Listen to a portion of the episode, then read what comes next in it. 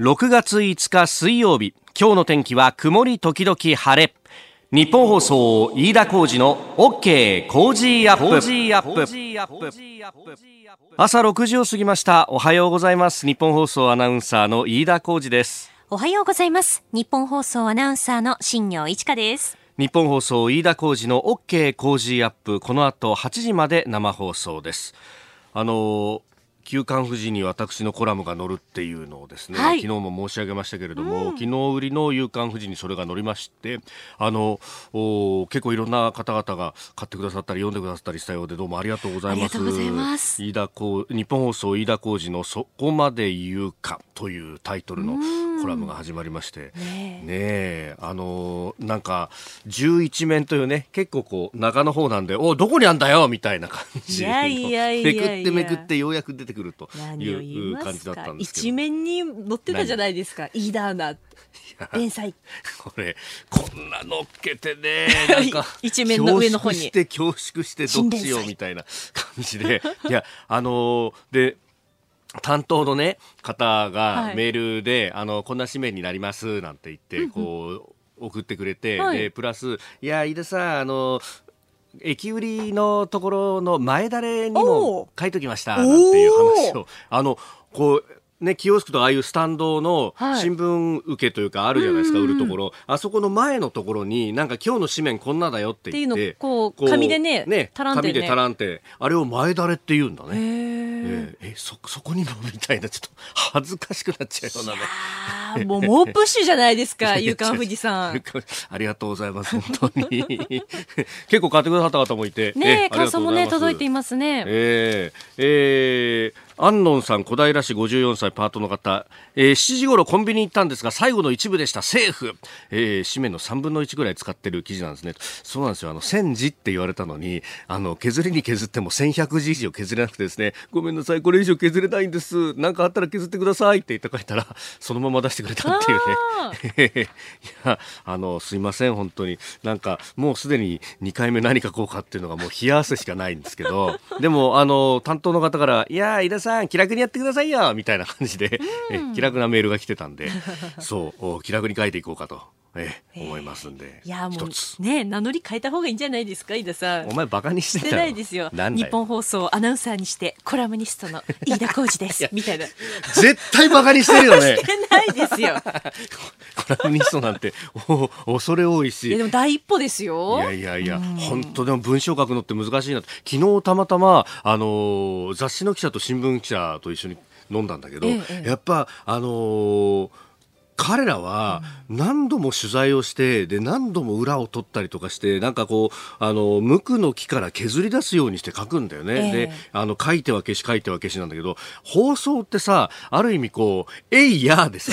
こう投げてしまうというようなところがあるじゃないですか。はい、私が、あの、駆け出しの頃はですね、いいだ、放送ってものはな、送りっぱなしって書いて放送って読むんだ、なんて下り顔で言う先輩がいてね、気楽にやれよ、なんて言われたんだけど、いや、そういうわけにいかんぞ、これはっていうのはね、難しいなと思うんですが、よかったら、あの、また、あの、書きますんで、えー、ご覧いただければと思います。はい、毎週火曜日の、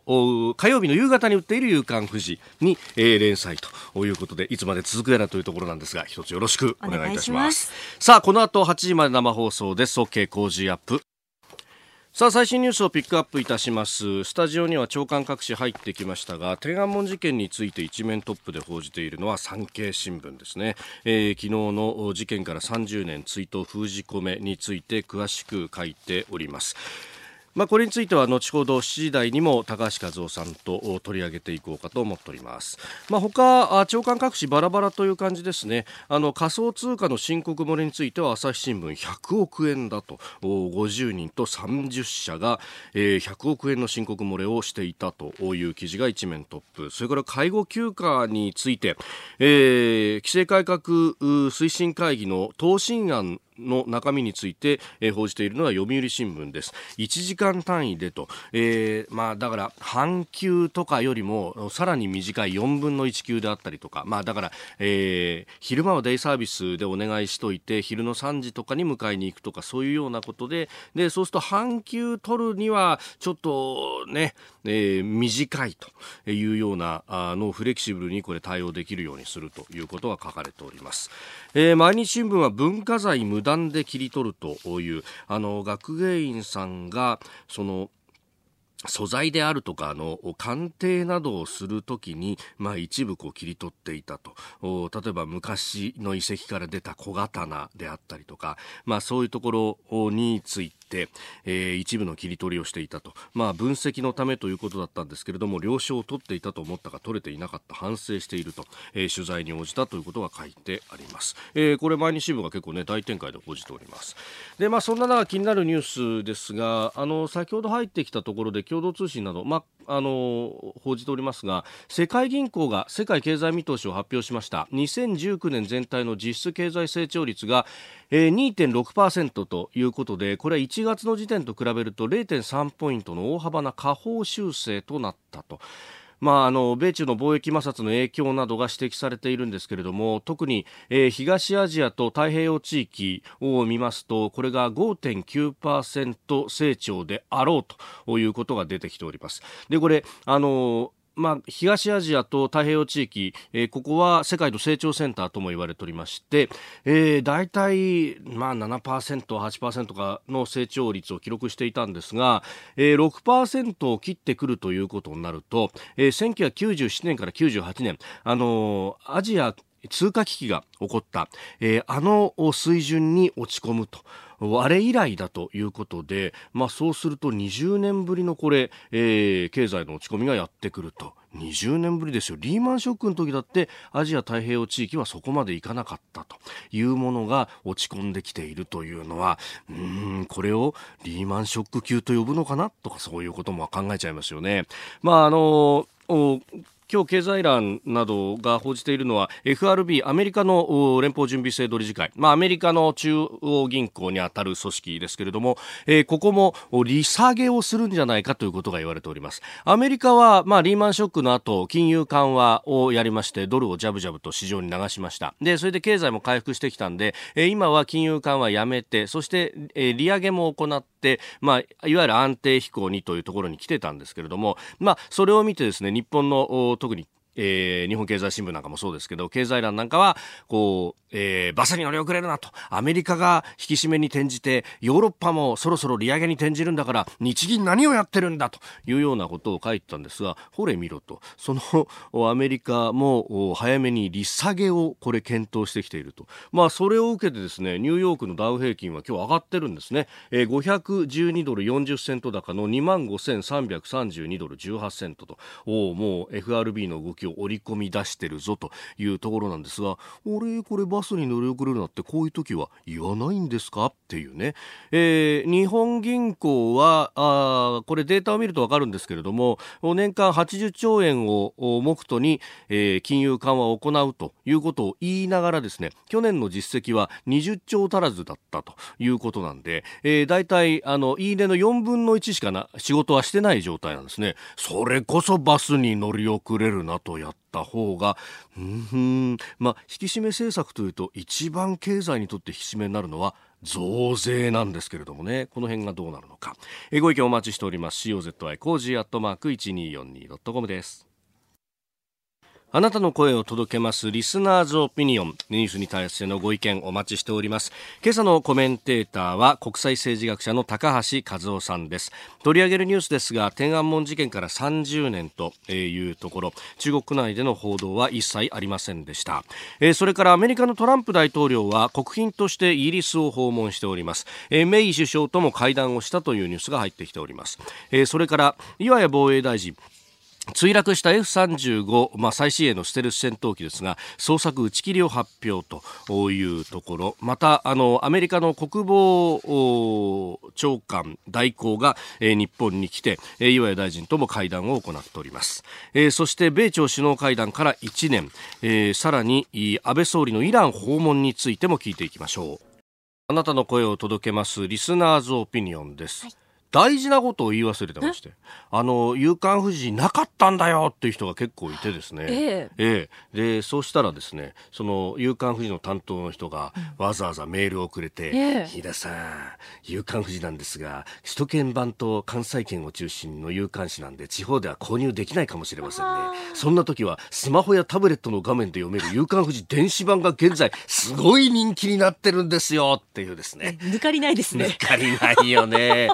月額1080円と激安ですっていう、あの、メールの半分以上を占めているってですね、宣伝じゃねえかって話なんですが、え、あの、そんなあ読み方もできるそうでございます。はい、で、えー、まあ、あの、金融緩和についてもいろいろいただいてるんですが、ツイッター太一さん、アメリカが利下げして日本はステルステーパリング、まあ、あの、隠れて金融緩和をこう徐々に引き締めてるっていうことを、まあ、正反対の政策をしたらどうなるか、円高になりますよね。これ以上輸出が下がったら日本経済立て直れるのか。いや、そうなんですよ。昨日の夜には1ドル107円台突入って言って、うん、今足元108円15銭前後で動いてるんですけどやっぱり円高になってきちゃってるんですよねこの辺もどう見るのかっていうのも気になるところです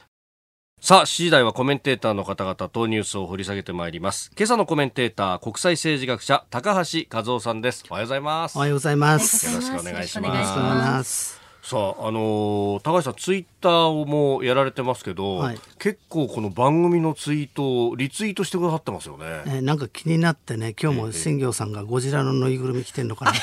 と思ってきたんですけどね、何も着てないの？と。ちょっと。ですいません。でも NHK も出てすごいですね、なんかね。もうあとは出てないの放送大学だけですね。ゴジラでモテますかね？ゴジラ学みたいな。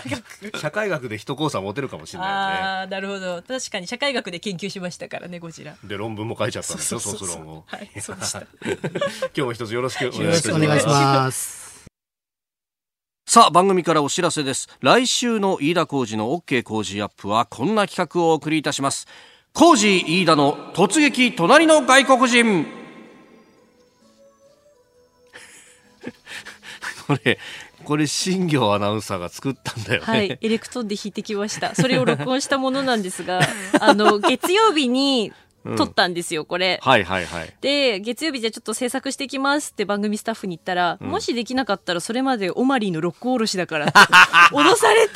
なるほど。オマリーだけはやめてくださいって。いいじゃん 震えながら作ったんですよ。それで若干の揺らぎがあったりするわけだ。そうなんですよ。ビクビクしながら。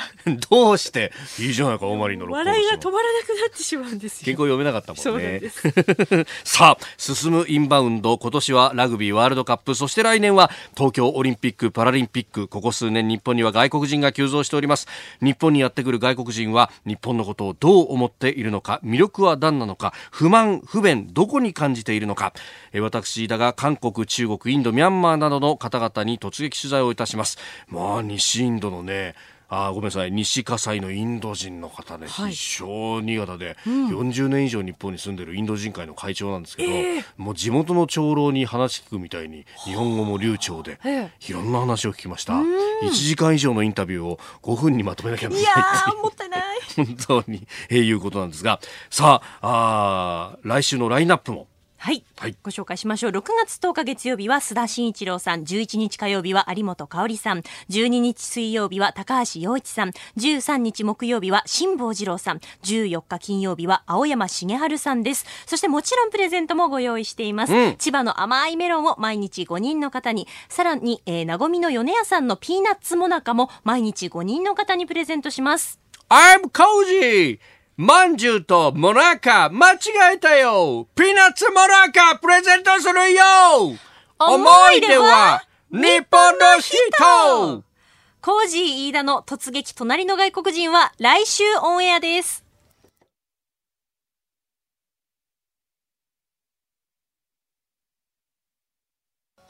6月5日水曜日時刻は朝7時を過ぎました。改めましておはようございます。日本放送アナウンサーの飯田浩二です。おはようございます。日本放送アナウンサーの新業一華です。あなたと一緒にニュースを考える飯田浩二の OK 工事アップ。7時台はコメンテーターの方々とニュースを掘り下げてまいります。今朝のコメンテーター国際政治学者高橋和夫さんです。高橋さんおはようございます。おはようございます。高橋さんには番組エンディングまでお付き合いいただきます。では最初のニュースこちらです。天安門事件から30年中国国内での報道は一切なし昨日6月4日中国で起きた天安門事件から30年を迎えました。中国では今も事件について公に語ることは難しく昨日の北京は厳戒態勢。国営メディアでは一切報道されずネットにも特別な規制がかけられました。中国は軍による民主化運動の鎮圧は正しい方針だったとしています。えー、30年が経ったかと、まあ、あ学生労働者が民主化を求めて100万人を超える人たちが天安門広場に集まっていた、まあ、そこに、まあ、戦車隊などがこう入ってきたと。いうこの事件ですけれどもね。あのえね中国人民解放軍がね、はい、人民のためでも解放のためでもない軍隊でしたね。うん。これ高橋さんあの当時っていうのはもうあの学者として。ええ、あの実はこの日があのイランでは最高指導者初代の最高指導者ホメインさんが亡くなった日で私はその方の報道で忙しかったですね。そうだえー、ですから国際政治って本当に同時多発ですね。なんか一つだけ大きな事件じゃなくて大きな事件が起こる時本当にどっといくつも起こるというのをつくづく思い思い出しますね。でそのまあねイランと中国が今アメリカと対立して接近しているというなんか不思議な巡り合わせでもありますよね。うんまああのあの当時ね89年という年はその党革命がいろんなところであってでこの天安門事件もありとなんか世界が激動で動いていく時代真っ盛りという感じですよね。そうなんですねでああの時まあ、あの中国が国際的に孤立して、はい、割と日本はまあそうは言っても中国とはお付き合いしようよということで中国がまあ国際社会に戻ってくる突破口として日本を使って日本はまあ、はい、困ってる中国を助ける、えー、で、えー、中国が豊かになればまあ親日的になるだろうしえーまあ、日本的に見て普通の国になるだろうと期待したんですけど30年経ってみるとどうもそうでもなかった。ったという感じですね。みんなが期待してたのは、まあ、パンダみたいに優しい国になると思ったんですけど、豊かになっただけで、はい、ゴジゴジラじゃなくて、まあ、あの、中国の人はドラゴンって言いますけど、あの、竜になっちゃったなというんで、ちょっとみんながこう、たじろいてしまってるこの30年間、うん、えー、まあ、国際社会が中国に抱いた期待というのは経済成長だけが成功して、はい、政治の民主化人権の確保というようなことは全然動かなかったなというそういうなんかある意味苦い思いをまあ、あのみんな思ってるんじゃないでしょうかね。まあその辺ね去年10月にアメリカのペンス副大統領が演説でまあはっきりと言いましたけど、うん、まあ薄々みたいなものは結構前からみんな気づいていたけど、うん、もう舵を切りつつあるというか切ったということなんですかねこれは。そうですね。あのこの30周年に合わせてあのポンペイオ国務長官も、はい、この30年間中国は良くならなかったということをはっきり言ってるし人権問題も指摘してますしそういう意味では、えー、アメリカはもう本当に歯に絹を着せず言いたいことを言うということになってきましたね。まあそれに対して、えー中国側も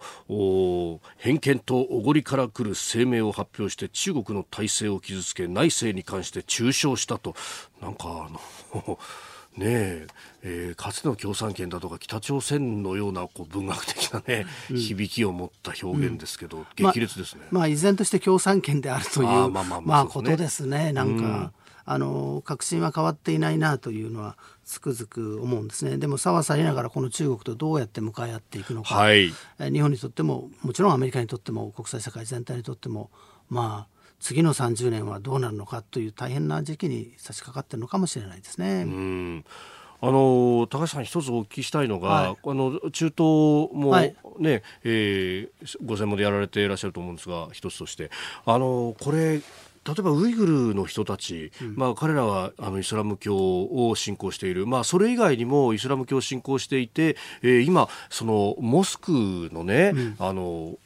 こういろんな装飾とかを剥がせとか、うん、あの結構いろいろこう弾圧があるじゃないですか、はい、中国政府の、はい、それに対してってイスラム圏の人たちはどう見てるんですかね？あのイスラム圏の人たちは個人のレベルでは困ったものだと思ってるんですけど、はい、サウジアラビアにしろイランにしろイスラム圏のリーダーダーのような顔をしている国は何も言わないということですね。うん、でなぜなのかと考えてみますともちろん中国に石油を買ってもらわないといけないからですよね。あなるほどそこにビジネス商売が絡んでくるとまた別の反応になってくる、えー、で唯一、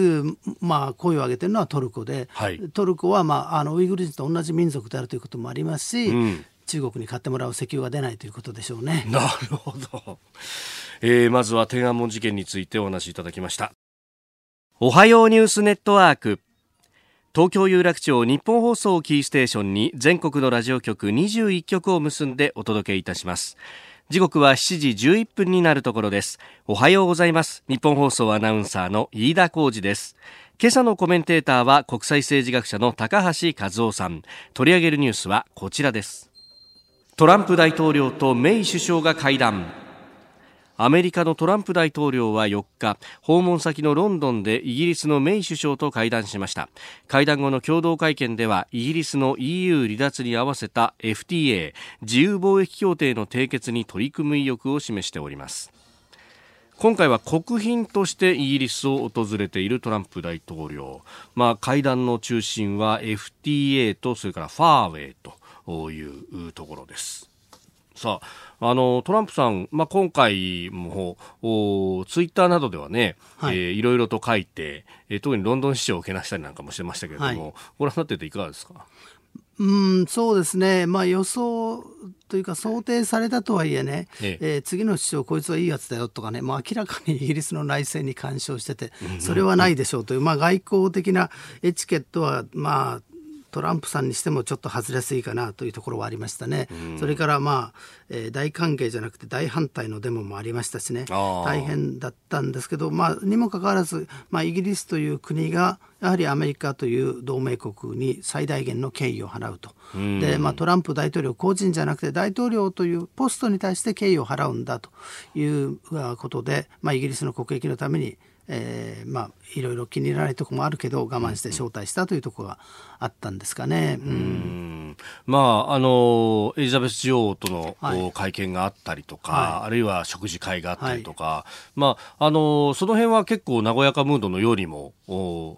映像なんかを見ると見えましたけれども。そうですね、まあ、実質外交問題で、ええまあ、え、メイさんと話したって、メイさん辞めるわけですからね、そうなんですよね、特にあのここで実質的なお話をするというよりは、まあ、トランプさんをもてなすと、ですから、あのアメリカの方はあのイギリス王室が大好きですからね、あのアメリカに王室がない分、興味があるっていうんで、だから、はい、日本がお相撲さんでトランプさんに印象を与えたんだったら、うん、まあ、イギリスはエリザベス女王をぶつけてきたという、まあ、そういうところですかね。であまあ、トランプさんなんかこう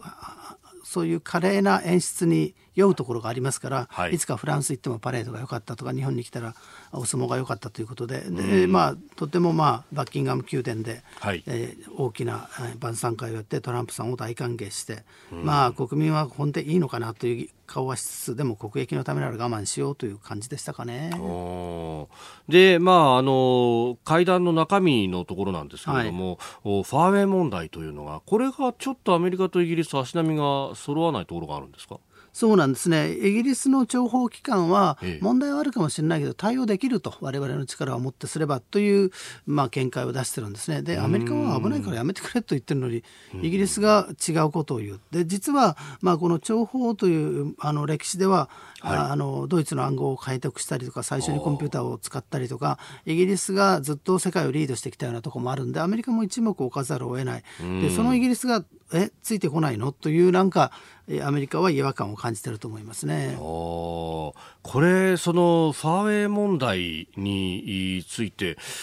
なんかね、あのロイターが少し報じてましたけれども、うん、これ実は最初に危ないぞって言い出したのはアメリカじゃなくてオーストラリアだっていうような話がありますね。そうなんですね。あのアメリカ、あのイギリス、カナダ、オーストラリア、まあまあ、かつてのアングロサクソンの国は、はい、あの情報面でえー、密な関係を持ってまして日本なんか入れてもらえないと言われてますけど、うん、でそこでオーストラリアがまず声を上げたというんでただイギリスにしてみればえオーストラリア人がという感覚はあると思いますね。やっぱりそういうところってあるんですか、ね、多分あると思いますね。だ誰も口にはしない、えー、えー、えー、言ってはいけない類の こう意識はみんな持ってると思いますね。まああのダウンサウスと、ね、南っていうまあ、はい、オーストラリアの人から見れば自分たちが世の中の中心ですけどイギリススから見ればなんかえあんな僻地の人がなんか言うのみたいな感覚はあると思うんですよね。あ今回のこれも、まあ、オーストラリアがまず声を上げそしてアメリカがこう引っ張っていくと、うん、そうするとイギリスの方々的にはやっぱプライド面ってあるんですか、ああると思いますね。ただまあ実はオーストラリアってあの、中国への輸出で、まああの食べてるようなところがあって中国に関しては特別、まあ、センシティブですから、はい、あのオーストラリアが声を上げるというのは、まあ、ある意味あの納得がいくところもありますね。あの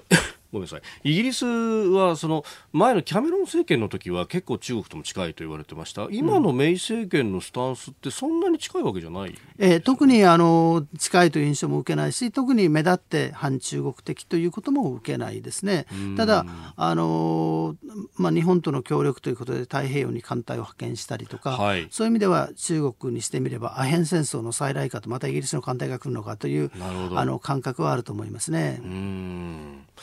えー、まずはトランプ大統領とメイ首相会談というニュースでした。では続いてこちらのニュースです。岩谷防衛大臣が墜落した F35A の捜索打ち切りを発表。航空自衛隊三沢基地所属の最新鋭ステルス戦闘機 F35A が4月9日に青森県沖で墜落した事故で岩谷防衛大臣は昨日原事故原因を究明するための捜索を打ち切ったと発表しました。飛行を見合わせている同型の機体については安全性が確認され次第飛行を再開したいとしております。えー、事故から間もなく2ヶ月となるところで、えー、捜索打ち切られたとあのまだフライトレコーダーなどは見つかってない中なんですけれども打ち切っちゃいますねそうですね。もう2か月もやってるし、まあ、海の海底のどこにあるかわからないというんで、まあ、あの回収できる可能性が極端に低いという判断ということでしょうね。えー、ただ、えー、そうすると事故の原因が本当は究明できないわけで、はい、安全性が確認され次第といってどうやって安全性を確認するんだという少しあの納得のいかない面も残っていますよね。ただ F35 という飛行機が、まあ、これからの、まあ、アメリカ日本アメリカの同盟諸国の主力の飛行機になるわけでそれをいつまでも飛ばさないと。で日本が飛ばさないということは危険なのかというシグナルを送ることになりますから、まあ、いつまでも飛ばさないわけにいかないという、まあ、政治的判断があったものと想像されますね。あこれでも最新鋭のステルス機ってもう機密の塊みたいなことを言われるじゃないですか、はい、これ、あのまあ、飛ばす飛ばさないの問題と別としてこれね、探すのはやってりゃいいのにとも思うんですけれども。そうですね。あの、まあ、仮にロシアや中国が先に見つけてしまったらどうするんだという心配ありますね、えー、ですから、まあ、あの実はもう打ち切ったと発表して実はやってるのかもしれないですね。なるほどなるほど、うん、そうかただ、まあ、こういう事件ってまあ昔からありましてかつてあのソ連の原子力潜水艦がハワイの沖で沈んだ時にアメリカがそれを回収して、はい、ソ連の軍事機密をこう手に入れるという事件もありましたからあの、まあ、あの深い海での捜査能力というのは、日本やアメリカの方が優れてますから、まああの打ち切ったと発表して実は続けていつか見つかるということはあるのかもしれないですね。なるほどさあそしてあの岩井防衛大臣ですが、はい、アメリカのシャナハン国防長官代行が日本に来ていて会談を行いました、はい、まあ、この中ではインド太平洋とい。う、自由で開かれたインド太平洋とい。うキーワードがよく使われるようですね。そうなんですね。でこれがまあ実はキーワードで中国を外しているということでまあ、日本アメリカ、えー、オーストラリアインドの協力関係を強めていこうと、で、まあ、あの海洋秩序を守っていこうということですね。で、まあ、インドではあのモディ首相が再選されましたから、はい、しかもあの議席数を増やしての再選というのは非常に力の強いあの指導者として、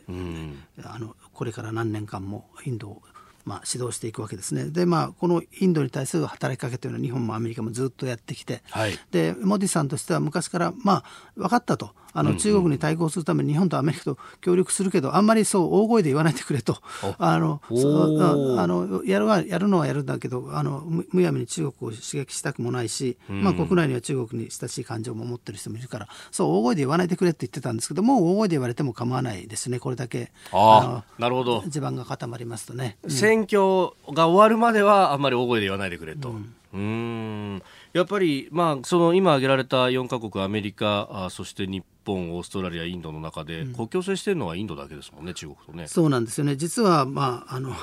一部中国が占領しているというのがあのインドのあの認識ですし、はい、まあ、中国の同盟国ともいえるパキスタンともいろいろやってますから、まあ、インドの方がまあそういう意味では大声を出してくれるなと言ってたんですけれど、はい、まあ、インドももうそれは大丈夫ですよということになってきたんだと思うんですね。うん。まあ、この間の先週末ですか行われたシンガポールのシャングリラ会合という、はい、まあ、安全保障についての会議では、アメリカと中国のこうぶつかり合いってもう貿易だけじゃないなっていうのが分かってきましたよね。そうなんですね。ああのあの会議は比較的、中国の人がいるのを意識して各国が、まあ、あの正直に中国批判をすると。で中国側もそれはあの聞いて帰るという会議なんですけど、はい、今回は結構耳が痛かったかもしれないですね。分かってるよそんなに言われなくてもと思ったかもしれないですけどね。まあそれで答えるような人が中国で外交やってるわけではないんで別に気にすることはないんですけどね。うん、まあ台湾についてもう武力での守ることも辞さないというようなことを言ってみたりとか、はい。はい、結構これはまあでもこういうのはある意味、えー、織り込み済みみたいなところがあるんですか？そうですね。あの予定調和をしようという会議じゃなくて本音であの話し合おうということで。うん、あの私の友人のシンガポールの偉い方も結構中国に厳しい、はい、演説なんかすることがあって中国側の反応はどうだった？いや我慢して聞いてたよなんて ことを言いますから。まああのここはそういう場所だと思いますね。はい。ありがとうございました今朝のコメンテーター国際政治学者の高橋和夫さんです。引き続きよろしくお願いします。よろしくどうぞ。続いては教えてニュースキーワードで米朝首脳会談から1年北朝鮮が談話を発表。北朝鮮外務省の報道官は昨日去年6月12日にシンガポールで行われた史上初の米朝首脳会談から1年となるのを前に談話を発表しました。トランプ政権が一方的な核廃棄を求めているとアメリカを非難しておりますえー、歴史的な会談と言われたものから1年が経ったというところですが状況がこう変わってきてるというかあの時はなんか巣はこれで妥結するんじゃないかみたいな感じでもありましたけど。そうですね。雰囲気は良かったですね、ただ、実質何をするのかというあの詳細が出てこなくて大丈夫なのかなと思ったら、やっぱり大丈夫ではなかったですね。ではなかった。はい、うん、でまああの詳細が動動かないということで、まあ、制裁が解除されない。で北朝鮮は経済的に非常に今厳しい状況だそうで、はい、あの国連の報告書などでは、まあ、あの食料の配給がね1日穀物が1人当たり300グラムとかですよね。この間私はクッキーを食べてて袋を見たら 150g って書いててえこれ2つ食べたら1日終わりと思って私本当にあの北朝鮮の方のね生活の厳しさというのを想像したんですけれどそういう中でやはり北朝鮮側も忍耐心にも限界というような言葉が出てきたんでしょうね。はあ。まあこれある意味そういうことになってるっていうのは制裁が効いてるっていうことでもあるわけですか？そうですね。あの制裁が効いてるというところもあるし、まあ、自然災害もあるし、まあ、経済の運営のミスというのもあるのかもしれないですね、まあ、日本としては拉致問題を抱えていてで、まあ、安倍総理は条件をつけずに、えー、金正恩委員長と会うと。会う用意があるという言い方をしてますけど、うん、ここってこれ急転直下で進んだりとかするもんなんですか、まあ、北朝鮮側の反応から見るとね、えー、全然こう問題にしてないようなあの言葉が返ってきてちょっとあのその兆候は見えないですね残念ながらね。あの硬いこう表現の中でも語尾が少しだけあの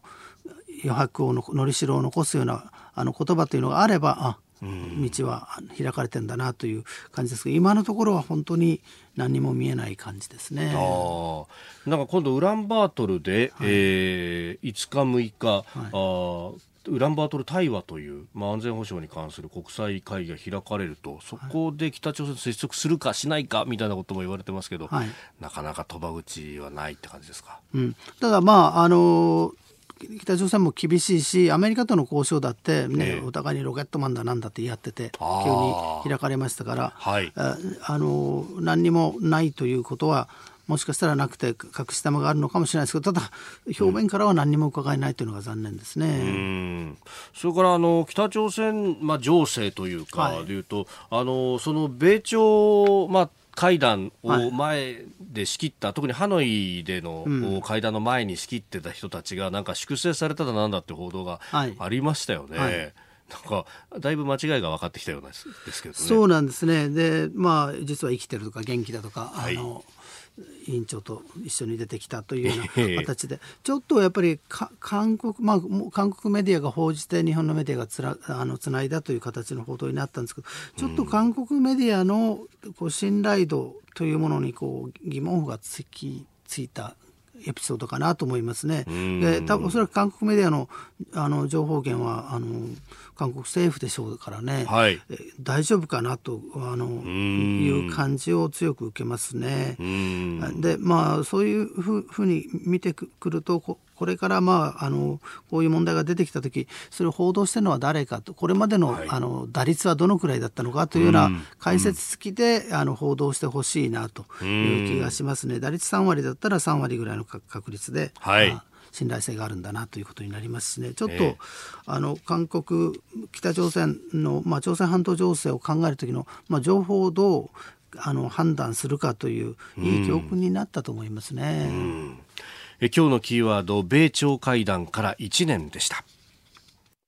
さあ、メールやツイッター、ニュースについていろいろといただいております。えー、こちらはですね、みっつんさん、えー、ツイッターでいただきました。えー、天安門事件の件ですが国連の事務総長が何もないってどういうことだろうと。人権は重要じゃないのか。常任理事国とか関係ないだろうにと、えー、いただきました。これはあの国連のドゥジャリク事務総長報道官が3日の定例記者会見の中で、えー、グテレス事務総長のコメントを求める記者に対して特にコメントはないというふうに回答しているということなんですがやっぱり気使うもんなんですか気使うもんですね。気使うもんですか、やっぱり、でもう一回やりたいなと思ってる人は特にそうですね。だからあの、ね、今の事務総長例えばシリアの問題で人権が問題だと。いうことはおっしゃってますから、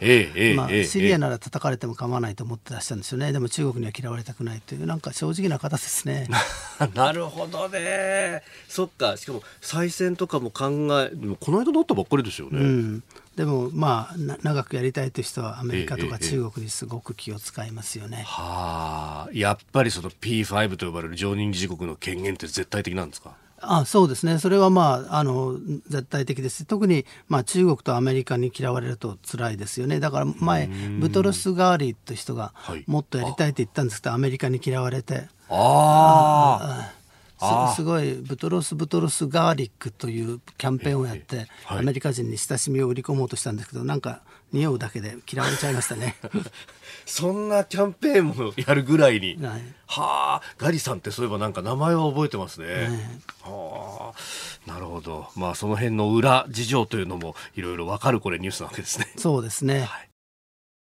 お送りしております日本放送飯田浩二の OK 工事アップ。お相手私日本放送アナウンサー飯田浩二と。新業一華がお送りしています。今朝のコメンテーターは国際政治学者の高橋和夫さんです高橋さん引き続きよろしくお願いします。よろしくどうぞ。お願いします。続いてはここだけニューススクープアップです。この時間最後のニュースをスクープアップ。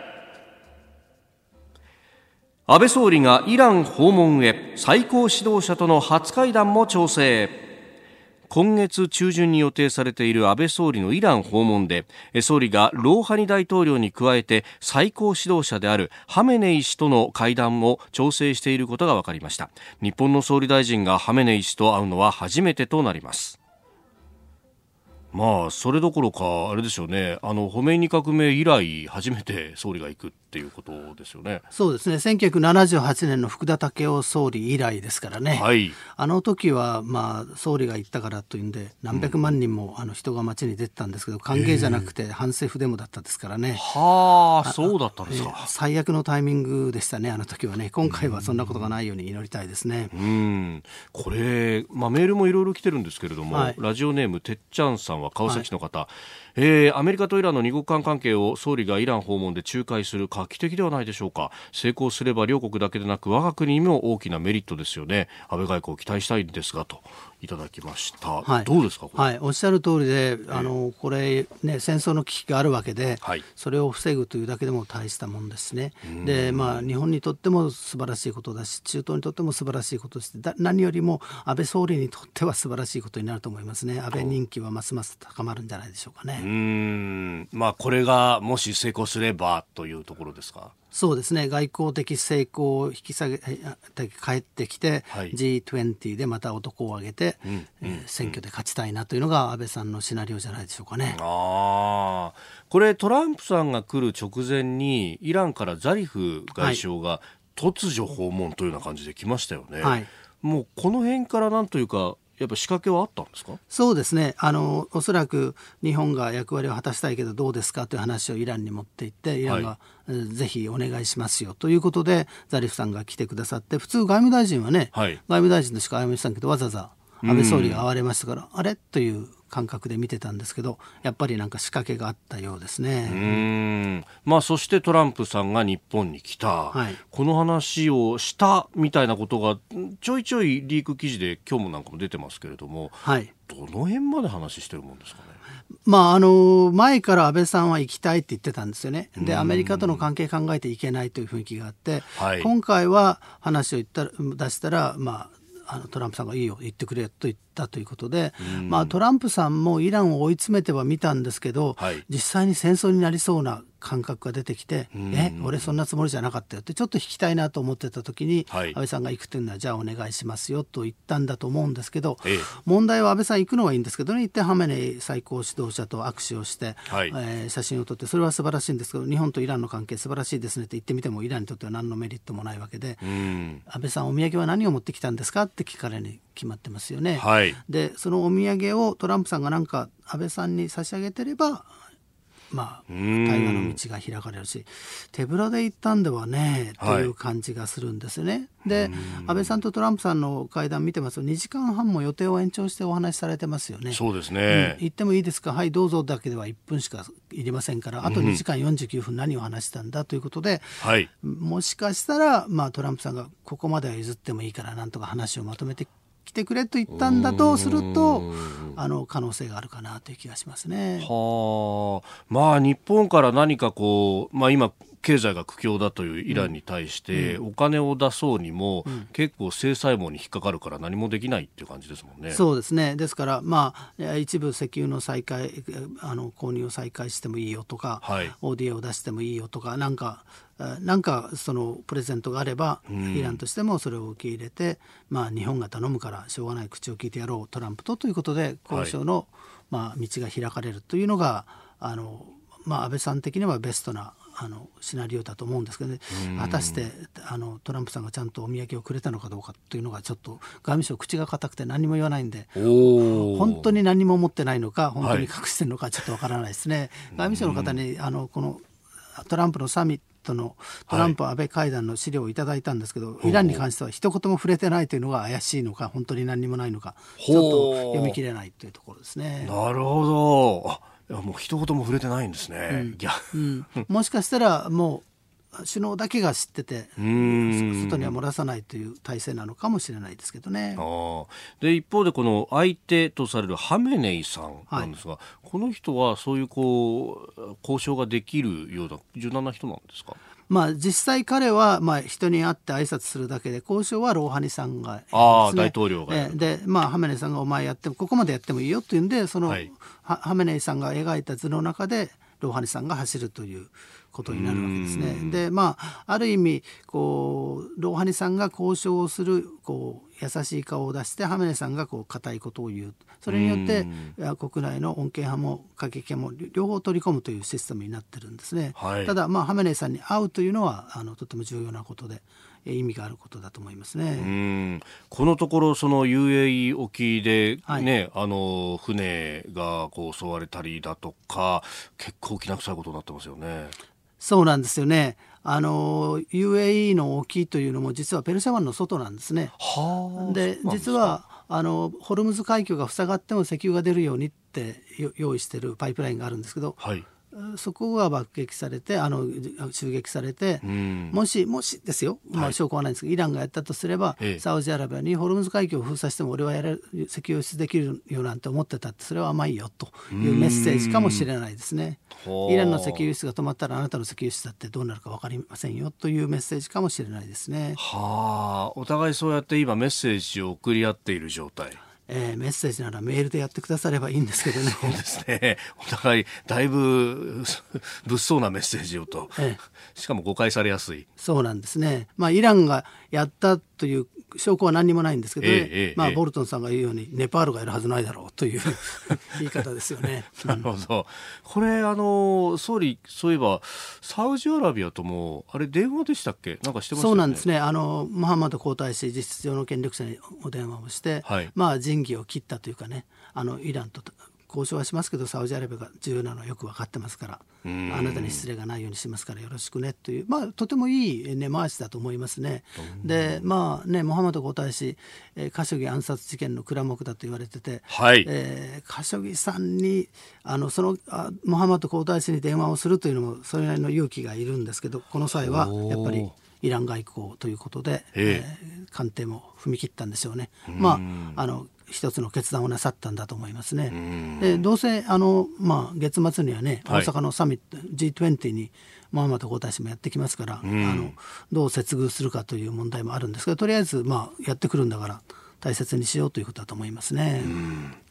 えー、総理のイラン訪問へというニュースについて解説いただきました。このコーナー含めポッドキャスト YouTube ラジコタイムフリーでも配信していきます。番組ホームページをご覧ください